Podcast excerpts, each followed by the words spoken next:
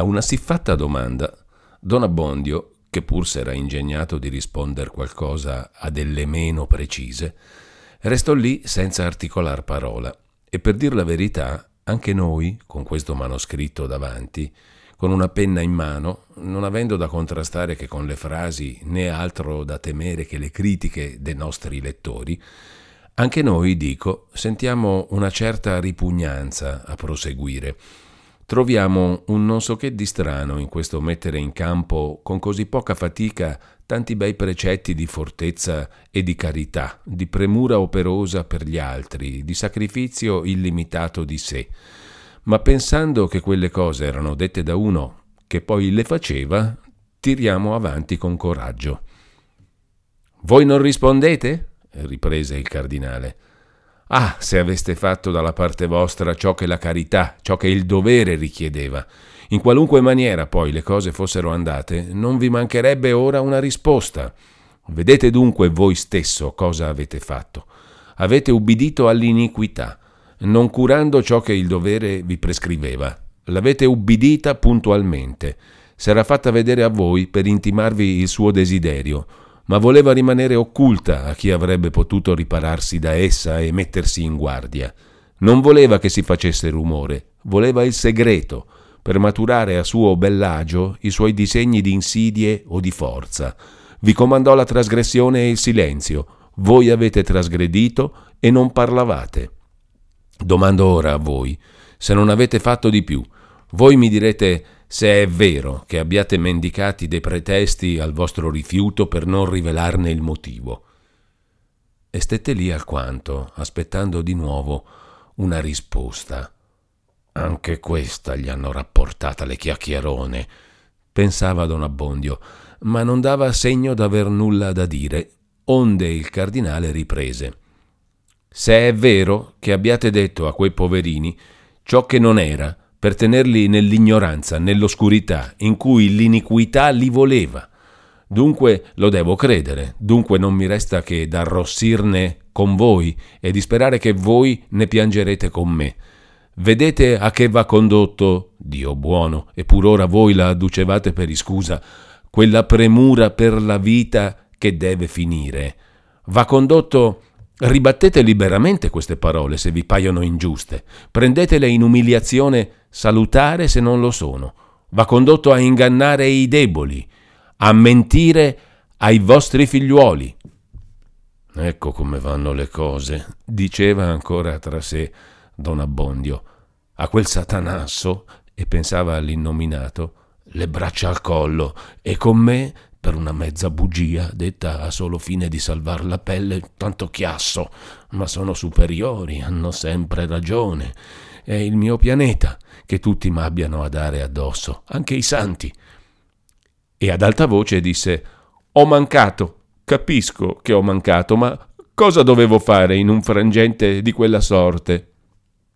E ancora lo domandate? E non ve l'ho detto? E dovevo dirvelo? Amare, figliuolo, amare e pregare. Allora avreste sentito che l'iniquità può aver bensì delle minacce da fare, dei colpi da dare, ma non dei comandi. Avreste unito, secondo la legge di Dio, ciò che l'uomo voleva separare. Avreste prestato a quegli innocenti infelici il ministero che avevano ragione di richiedere da voi. Delle conseguenze sarebbe restato mallevadore Dio, perché si sarebbe andati per la sua strada. Avendone presa un'altra, ne restate mallevadore voi. E di quali conseguenze? Ma forse che tutti i ripari umani vi mancavano? Forse che non era aperta alcuna via di scampo quando aveste voluto guardarvi d'intorno, pensarci, cercare? Ora voi potete sapere che quei vostri poverini, quando fossero stati maritati, avrebbero pensato da sé al loro scampo, erano disposti a fuggire dalla faccia del potente. S'eran già disegnato il luogo di rifugio, ma anche senza questo non vi venne in mente che alla fine avevate un superiore, il quale, come mai avrebbe questa autorità di riprendervi d'aver mancato al vostro uffizio se non avesse anche l'obbligo d'aiutarvi ad adempirlo? Perché non avete pensato a informare il vostro vescovo dell'impedimento che un'infame violenza metteva all'esercizio del vostro ministero?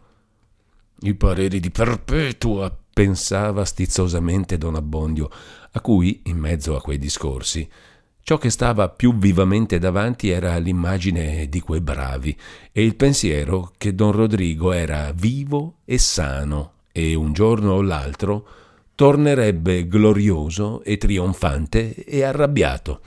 E benché quella dignità presente, quell'aspetto e quel linguaggio lo facessero star confuso e gli incutessero un certo timore, era però un timore che non lo soggiogava affatto, né impediva al pensiero di ricalcitrare, perché c'era in quel pensiero che, alla fin delle fini, il cardinale non adoprava né schioppo, né spada, né bravi.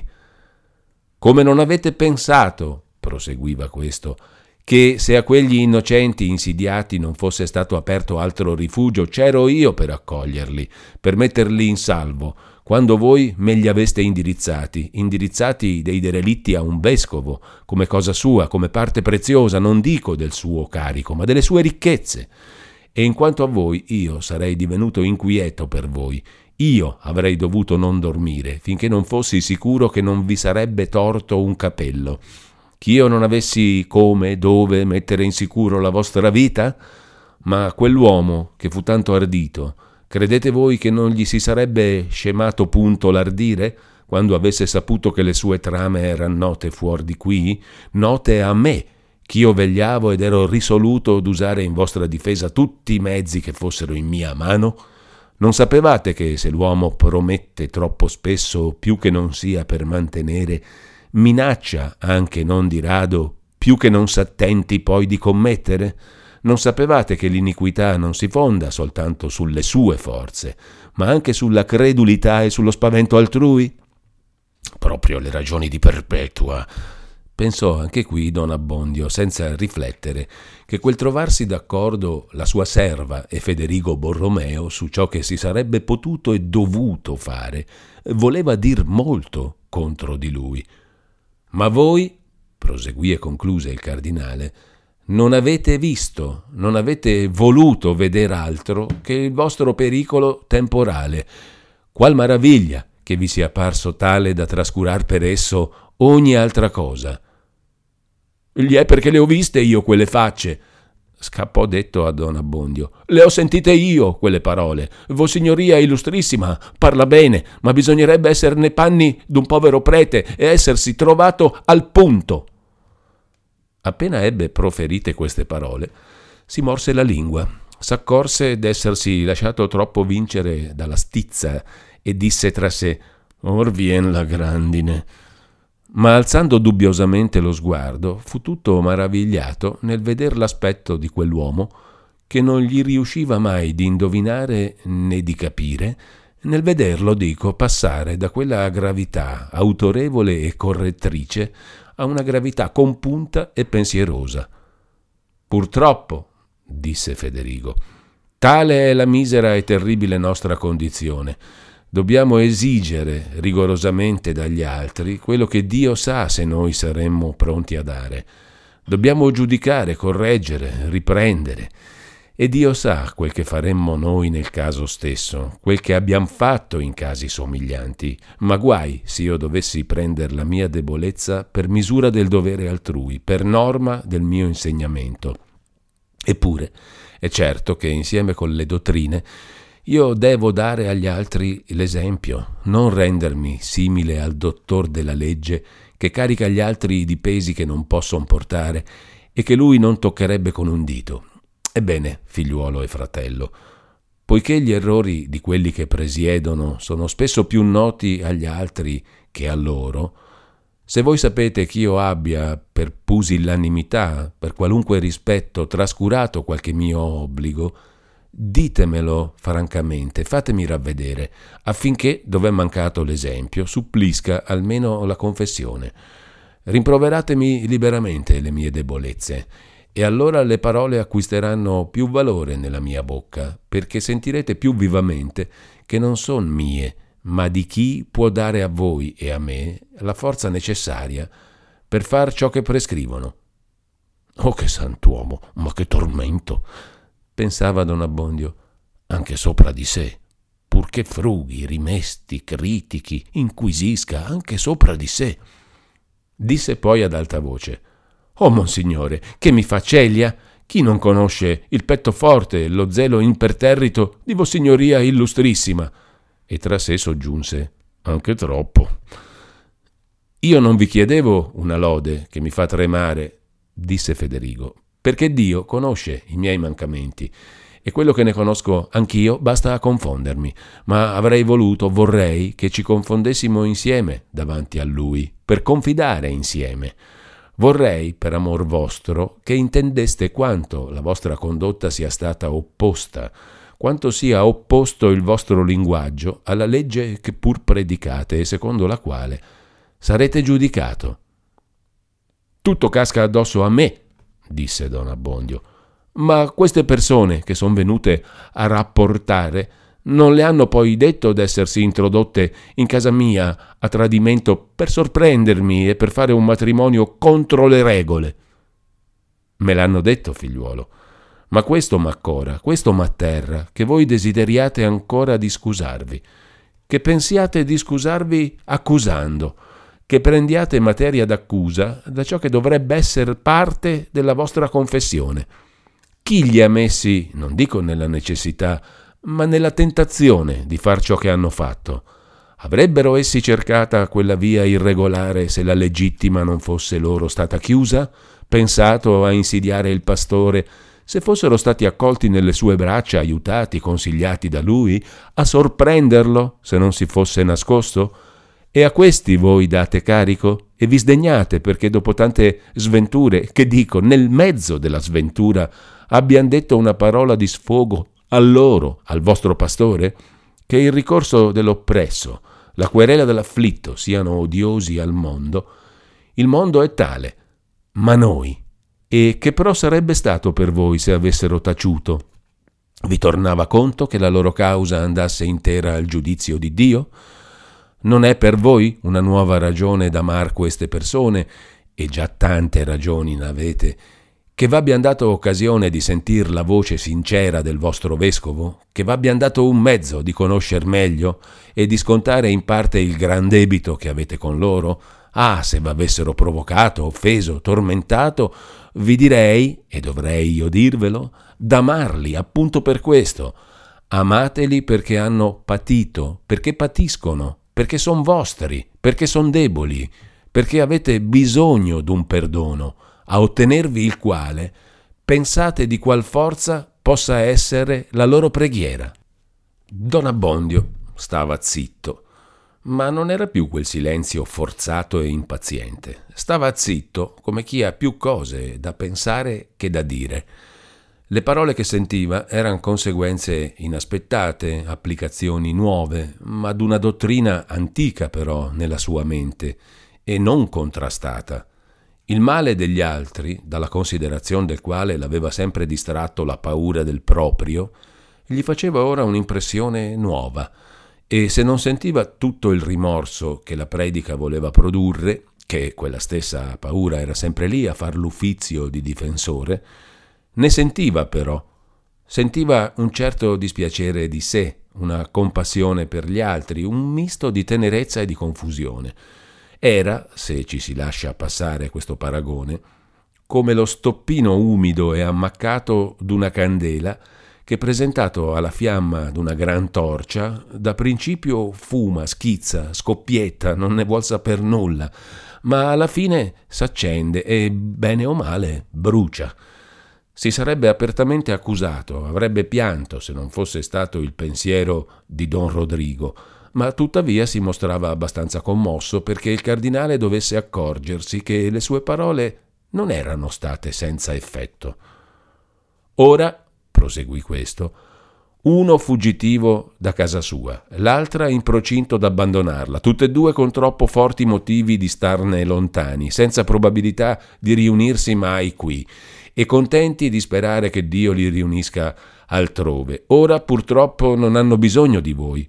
Purtroppo voi non avete occasione di far loro del bene, né il corto nostro prevedere può scoprirne alcuna nell'avvenire, ma chissà se Dio misericordioso non ve ne prepara. Ah, non le lasciate sfuggire, cercatele, state alle velette, pregatelo che le faccia nascere. Non mancherò, monsignore, non mancherò davvero, rispose don Abbondio con una voce che in quel momento veniva proprio dal cuore. Ah sì, figliuolo, sì, esclamò Federigo e con una dignità piena d'affetto concluse. Lo sai il cielo se avrei desiderato di tener con voi tutt'altri discorsi. Tutte e due abbiamo già vissuto molto, lo sai il cielo se m'è stato duro di dover contristar con rimproveri codesta vostra canizie, e quanto sarei stato più contento di consolarci insieme delle nostre cure comuni, dei nostri guai, parlando della beata speranza alla quale siamo arrivati così vicino. Piaccia a Dio che le parole le quali ho pur dovuto usar con voi servano a voi e a me. Non fate che m'abbia a chieder conto in quel giorno, d'avervi mantenuto in un uffizio al quale avete così infelicemente mancato. Ricompriamo il tempo. La mezzanotte è vicina, lo sposo non può tardare. Teniamo accese le nostre lampade, presentiamo a Dio i nostri cuori miseri, voti, perché gli piaccia riempirli di quella carità che ripara al passato, che assicura l'avvenire, che teme e confida, piange e si rallegra con sapienza, che diventa in ogni caso la virtù di cui abbiamo bisogno. Così detto si mosse e Don Abbondio gli andò dietro. Qui l'anonimo ci avvisa che non fu questo il solo abboccamento di quei due personaggi, né Lucia il solo argomento dei loro abboccamenti, ma che lui s'è ristretto a questo per non andar lontano dal soggetto principale del racconto e che per lo stesso motivo non farà menzione d'altre cose notabili dette da Federigo in tutto il corso della visita, né delle sue liberalità, né delle discordie sedate, degli odi antichi tra persone, famiglie, terre intere spenti o, cosa che era purtroppo più frequente, sopiti, né di qualche bravaccio o tirannello ammansato, o per tutta la vita o per qualche tempo, cose tutte delle quali ce n'era sempre più o meno in ogni luogo della diocesi dove quell'uomo eccellente facesse qualche soggiorno. Dice poi che la mattina seguente venne donna Prassede, secondo il fissato, a prender Lucia e a complimentare il cardinale, il quale gliela lodò e raccomandò caldamente. Lucia si staccò dalla madre, potete pensare con che pianti, e uscì dalla sua casetta. Disse per la seconda volta addio al paese, con quel senso di doppia amarezza che si prova lasciando un luogo che fu unicamente caro e che non può esserlo più. Ma i congedi con la madre non erano gli ultimi, perché donna Prassede aveva detto che si starebbe ancora qualche giorno in quella sua villa, la quale non era molto lontana, e Agnese promise alla figlia d'andarla a trovarla, a dare e a ricevere un più doloroso addio. Il cardinale era anche lui sulle mosse per continuare la sua visita, quando arrivò e chiese di parlargli il curato della parrocchia in cui era il castello dell'innominato. Introdotto, gli presentò un gruppo e una lettera di quel signore, la quale lo pregava di far accettare alla madre di Lucia cento scudi d'oro che erano nel gruppo, per servir di dote alla giovine, o per quell'uso che ad esse sarebbe parso migliore. Lo pregava insieme di dir loro che, se mai in qualunque tempo avessero creduto che potesse render loro qualche servizio, la povera giovine sapeva purtroppo dove stesse e per lui quella sarebbe una delle fortune più desiderate. Il cardinale fece subito chiamare Agnese, le riferì la commissione, che fu sentita con altrettanta soddisfazione che maraviglia, e le presentò il rotolo, che essa prese, senza far gran complimenti. Dio gliene renda merito a quel signore, disse, e Vossignoria illustrissima lo ringrazi tanto tanto e non dica nulla a nessuno, perché questo è un certo paese. Mi scusi, veda, so bene che un par suo non va a chiacchierare di queste cose, ma lei mi intende.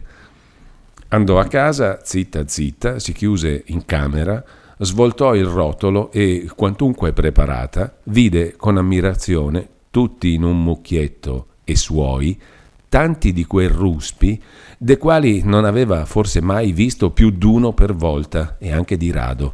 Li contò, penò alquanto a metterli di nuovo per taglio e a tenerli lì tutti, che ogni momento facevan pancia e sgusciavano dalle sue dita inesperte.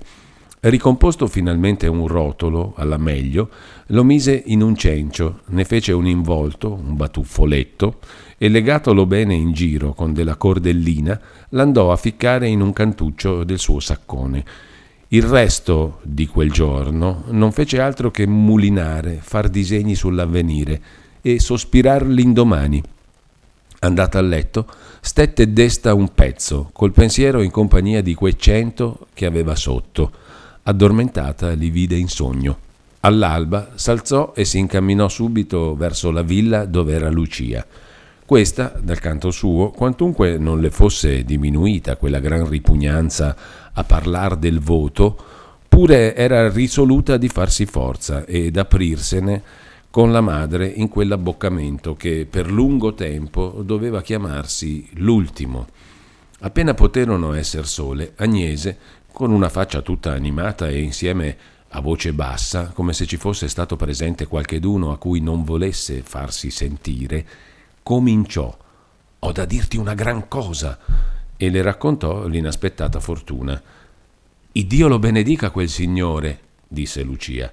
Così avrete da star bene voi e potrete anche far del bene a qualchedun altro. Come? rispose Agnese. Non vedi quante cose possiamo fare con tanti denari? Senti, io non ho altro che te, che voi due, posso dire, perché Renzo, da che cominciò a discorrerti, l'ho sempre riguardato come un mio figliuolo. Tutto sta che non gli sia accaduta qualche disgrazia, a vedere che non ha mai fatto saper nulla, ma eh, deve andare tutto male? Speriamo di no, speriamo. Per me avrei avuto caro di lasciar l'ossa nel mio paese, ma ora che tu non ci puoi stare, in grazia di quel birbone, e anche solamente a pensare d'averlo vicino colui, m'è venuto in odio il mio paese, e con voi altri io sto per tutto. Ero disposta fin da allora a venir con voi altri, anche in capo al mondo, e sono sempre stata di quel parere, ma senza danari. Come si fa? Intendi ora? Quei quattro, che quel poverino aveva messi da parte con tanto stento e con tanto risparmio, è venuta la giustizia e ha spazzato ogni cosa, ma per ricompensa il Signore ha mandato la fortuna a noi. Dunque, quando avrà trovato il bandolo di far sapere se è vivo e dov'è e che intenzioni ha, ti vengo a prendere io a Milano. Io ti vengo a prendere. Altre volte mi sarebbe parso un granché, ma le disgrazie fanno diventare disinvolti. Fino a Monza ci sono andata e so cos'è viaggiare. Prendo con me un uomo di proposito, un parente, come sarebbe a dire Alessio, di Maggianico, che a voler dir proprio in paese un uomo di proposito non c'è. Vengo con lui. Già la spesa la facciamo noi e, intendi? Ma vedendo che invece d'animarsi Lucia s'andava accorando e non dimostrava che una tenerezza senza allegria, lasciò il discorso a mezzo e disse Ma cos'hai? Non ti pare? Povera mamma! esclamò Lucia, gettandole un braccio al collo e nascondendo il viso nel seno di lei. Cosa c'è? domandò di nuovo ansiosamente la madre. Avrei dovuto dirvelo prima, rispose Lucia, alzando il viso e asciugandosi le lacrime. Ma non ho mai avuto cuore, compatitemi. Ma di su, dunque. Io non posso più essere moglie di quel poverino. Come? Come? Lucia col capo basso, col petto ansante, lacrimando senza piangere, come chi racconta una cosa che quando anche dispiacesse non si può cambiare, rivelò il voto e insieme, giungendo le mani, chiese di nuovo perdono alla madre di non aver parlato fino allora. La pregò di non ridir la cosa ad anima vivente ed aiutarla ad adempire ciò che aveva promesso. Agnese era rimasta stupefatta e costernata. Voleva sdegnarsi del silenzio tenuto con lei, ma i gravi pensieri del caso soffogavano quel dispiacere suo proprio. Voleva dirle cosa hai fatto, ma le pareva che sarebbe un prendersela col cielo, tanto più che Lucia tornava a dipingere con più vivi colori quella notte, la desolazione così nera e la liberazione così impreveduta, tra le quali la promessa era stata fatta così espressa, così solenne. E intanto ad Agnese veniva anche in mente questo è quell'esempio che aveva sentito raccontare più volte, che lei stessa aveva raccontato alla figlia, di gastighi strani e terribili venuti per la violazione di qualche voto. Dopo essere rimasta un poco come incantata, disse: E ora cosa farai? Ora, rispose Lucia, tocca al Signore a pensarci, al Signore e alla Madonna. Mi son messa nelle loro mani. Non m'hanno abbandonata finora, non m'abbandoneranno ora che la grazia che chiedo per me al Signore, la sola grazia dopo la salvazione dell'anima, è che mi faccia tornare con voi. E me la concederà, sì, me la concederà. Quel giorno, in quella carrozza, ah, Vergine Santissima, quegli uomini, chi mi avrebbe detto che mi menavano da colui che mi doveva menare a trovarmi con voi il giorno dopo? Ma non parlarne subito a tua madre, disse Agnese con una certa stizzetta temperata d'amorevolezza e di pietà. Compatitemi, non avevo cuore e che sarebbe giovato d'affliggervi qualche tempo prima. E Renzo? disse Agnese tentennando il capo. Ah! esclamò Lucia, riscotendosi. Io non ci devo pensar più a quel poverino. Già si vede che non era destinato. Vedete come pare che il Signore ci abbia voluti proprio tener separati e chissà. Ma no, no, l'avrà preservato lui da pericoli e lo farà essere fortunato anche di più, senza di me. Ma intanto, riprese la madre, se non fosse che tu ti sei legata per sempre e tutto il resto, quando a Renzo non gli sia accaduta qualche disgrazia, con quei denari io ci avevo trovato rimedio. Ma quei denari, replicò Lucia, ci sarebbero venuti se io non avessi passata quella notte? È il Signore che ha voluto che tutto andasse così, sia fatta la sua volontà. E la parola morì nel pianto. A quell'argomento inaspettato, Agnese rimase lì, pensierosa. Dopo qualche momento, Lucia, rattenendo i singhiozzi, riprese. Ora che la cosa è fatta, bisogna adattarsi di buon animo. E voi, povera mamma, voi mi potete aiutare prima pregando il Signore per la vostra povera figlia e poi bisogna bene che quel poverino lo sappia. Pensateci voi, fatemi anche questa carità, che voi ci potete pensare. Quando saprete dov'è, Fategli scrivere, trovate un uomo, appunto vostro cugino Alessio, che è un uomo prudente, caritatevole e ci ha sempre voluto bene e non ciarlerà. Fategli scrivere da lui la cosa com'è andata, dove mi sono trovata, come ho patito e che Dio ha voluto così. E che metta il cuore in pace e che io non posso mai, mai essere di nessuno. E fargli capire la cosa con buona grazia, spiegargli che ho promesso che ho proprio fatto voto quando saprà che ho promesso alla Madonna. Ha sempre avuto il timore di Dio e voi, la prima volta che avrete le sue nuove, fatemi scrivere, fatemi sapere che è sano e poi non mi fate più saper nulla. Agnese, tutta intenerita, assicurò alla figlia che ogni cosa si farebbe come desiderava. Vorrei dirvi un'altra cosa, riprese questa. Quel poverino, se non avesse avuto la disgrazia di pensare a me, non gli sarebbe accaduto ciò che gli è accaduto. È per il mondo. Gli hanno troncato il suo avviamento, gli hanno portato via la sua roba, quei risparmi che aveva fatti, poverino, sapete perché?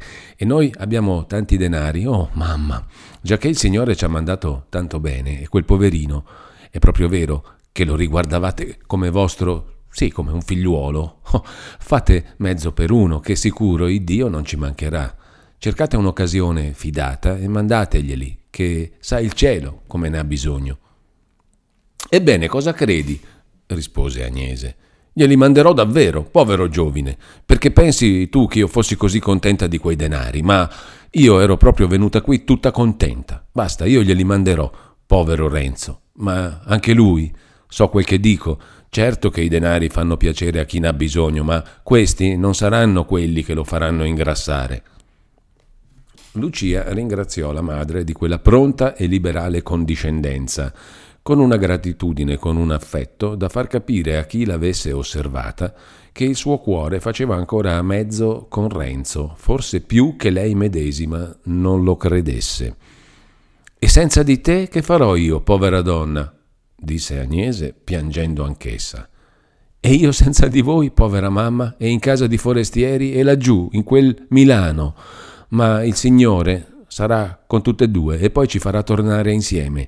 Tra otto o nove mesi ci rivedremo e di qui allora, e anche prima, spero, avrà accomodate le cose lui per riunirci. Lasciamo fare a lui. La chiederò sempre, sempre alla Madonna questa grazia. Se avessi qualche altra cosa da offrirle, lo farei, ma è tanto misericordiosa che me lo terrà per niente. Con queste ed altre simili e più volte ripetute parole di lamento e di conforto, di rammarico e di rassegnazione, con molte raccomandazioni e promesse di non dir nulla, con molte lacrime, dopo lunghi e rinnovati abbracciamenti, le donne si separarono, promettendosi a vicenda di rivedersi il prossimo autunno al più tardi, come se il mantenere dipendesse da loro, e come però si fa sempre in casi simili. Intanto cominciò a passare molto tempo senza che Agnese potesse saper nulla di Renzo, né lettere né imbasciate da parte di lui. Non ne veniva. Di tutti quelli del paese o del contorno a cui poté domandare, Nessuno ne sapeva più di lei. E non era la sola che facesse invano una tal ricerca. Il cardinal Federigo, che non aveva detto per cerimonia alle povere donne di voler prendere informazioni del povero giovine, aveva infatti scritto subito per averne. Tornato poi dalla visita a Milano, aveva ricevuto la risposta in cui gli si diceva che non s'era potuto trovare recapito dell'indicato soggetto che veramente era stato qualche tempo in casa d'un suo parente nel tal paese, dove non aveva fatto dir di sé, ma una mattina era scomparso all'improvviso e quel suo parente stesso non sapeva cosa ne fosse stato e non poteva che ripetere certe voci in aria e contraddittorie che correvano, essersi il giovine arrolato per il Levante, esser passato in Germania, perito nel guardare un fiume, che non si mancherebbe di stare alle velette se mai si potesse saper qualcosa di più positivo per farne subito parte a sua signoria illustrissima e reverendissima. Più tardi quelle ed altre voci si sparsero anche nel territorio di Lecco e vennero per conseguenza agli orecchi d'Agnese. La povera donna faceva di tutto per venire in chiaro qual fosse la vera, per arrivare alla fonte di questa e di quella, ma non riusciva mai a trovar di più di quel dicono che anche al giorno d'oggi basta da sé ad attestar tante cose. Talora, appena gliene stata raccontata una, veniva uno e le diceva che non era vero nulla, ma per dargliene in cambio un'altra, ugualmente strana o sinistra. Tutte ciarle, ecco il fatto. Il governatore di Milano e capitano generale in Italia, don Gonzalo Fernandez di Cordova, aveva fatto un gran fracasso col signor residente di Venezia in Milano perché un malandrino, un ladrone pubblico, un promotore di saccheggio ed omicidio, il famoso Lorenzo Tramaglino, che nelle mani stesse della giustizia aveva eccitato sommossa per farsi liberare, fosse accolto e ricettato nel territorio bergamasco. Il residente aveva risposto che la cosa gli riusciva nuova e che scriverebbe a Venezia per poter dare a Sua Eccellenza quella spiegazione che il caso avesse portato. A Venezia avevano per massima di secondare e di coltivare l'inclinazione degli operai di seta milanesi a trasportarsi nel territorio bergamasco e quindi di far che ci trovassero molti vantaggi e soprattutto quello senza cui ogni altro è nulla la sicurezza. Siccome però tra due grossi litiganti qualche cosa, per poco che sia, bisogna sempre che il terzo goda, così Bortolo fu avvisato in confidenza, non si sa da chi, che Renzo non stava bene in quel paese e che farebbe meglio a entrare in qualche altra fabbrica, cambiando anche nome per qualche tempo. Bortolo intese per aria, non dimandò oltre, corse a dir la cosa al cugino, lo prese con sé in un calessino, lo condusse a un altro filatoio, discosto da quello forse 15 miglia, e lo presentò sotto il nome d'Antonio Rivolta al padrone, che era nativo anche lui dello Stato di Milano e suo antico conoscente. Questo, quantunque l'annata fosse scarsa, non si fece pregare a ricevere un operaio che gli era raccomandato come onesto e abile da un galantuomo che se ne intendeva, alla prova poi non ebbe che a lodarsi dell'acquisto. meno che sul principio gli era parso che il giovine dovesse essere un po' stordito, perché quando si chiamava Antonio le più volte non rispondeva. Poco dopo venne un ordine da Venezia, in stile pacato, al capitano di Bergamo che prendesse e desse informazione se nella sua giurisdizione, e segnatamente nel tal paese, si trovasse il tal soggetto. Il capitano, fatte le sue diligenze, come aveva capito che si volevano, trasmise la risposta negativa, la quale fu trasmessa al residente in Milano, che la trasmettesse al gran cancelliere, che potrebbe trasmetterla a don Gonzalo Fernandez di Cordova. Non mancavano poi curiosi che volessero sapere da Bortolo il perché quel giovine non c'era più e dove fosse andato. Alla prima domanda Bortolo rispondeva: Ma è scomparso. Per mandar poi in pace i più insistenti, senza dar loro sospetto di quel che n'era davvero, aveva creduto bene di regalar loro a chi l'una a chi l'altra delle notizie da noi riferite di sopra, però come cose incerte che aveva sentite dire anche lui, senza averne un riscontro positivo. Ma quando la domanda gli venne fatta per commissione del cardinale, senza nominarlo, e con un certo apparato d'importanza e di mistero, lasciando capire che era in nome d'un gran personaggio, tanto più Bortolo si insospettì e credé necessario di rispondere secondo il solito, anzi, trattandosi d'un gran personaggio, diede in una volta tutte le notizie che aveva stampate a una a una in quelle diverse occorrenze. Non si creda però che don Gonzalo, un signore di quella sorte, l'avesse proprio davvero col povero filatore di montagna, che informato forse del poco rispetto usato e delle cattive parole dette da colui al suo re moro incatenato per la gola, volesse fargliela pagare, o che lo credesse un soggetto tanto pericoloso da perseguitarlo anche fuggitivo, da non lasciarlo vivere anche lontano, come il Senato romano con Annibale. Don Gonzalo aveva troppe e troppo gran cose in testa per darsi tanto pensiero dei fatti di Renzo, e se parve che se ne desse, nacque da un concorso singolare di circostanze per cui il poveraccio, senza volerlo e senza saperlo né allora né mai, si trovò con un sottilissimo e invisibile filo attaccato a quelle troppe e troppo gran cose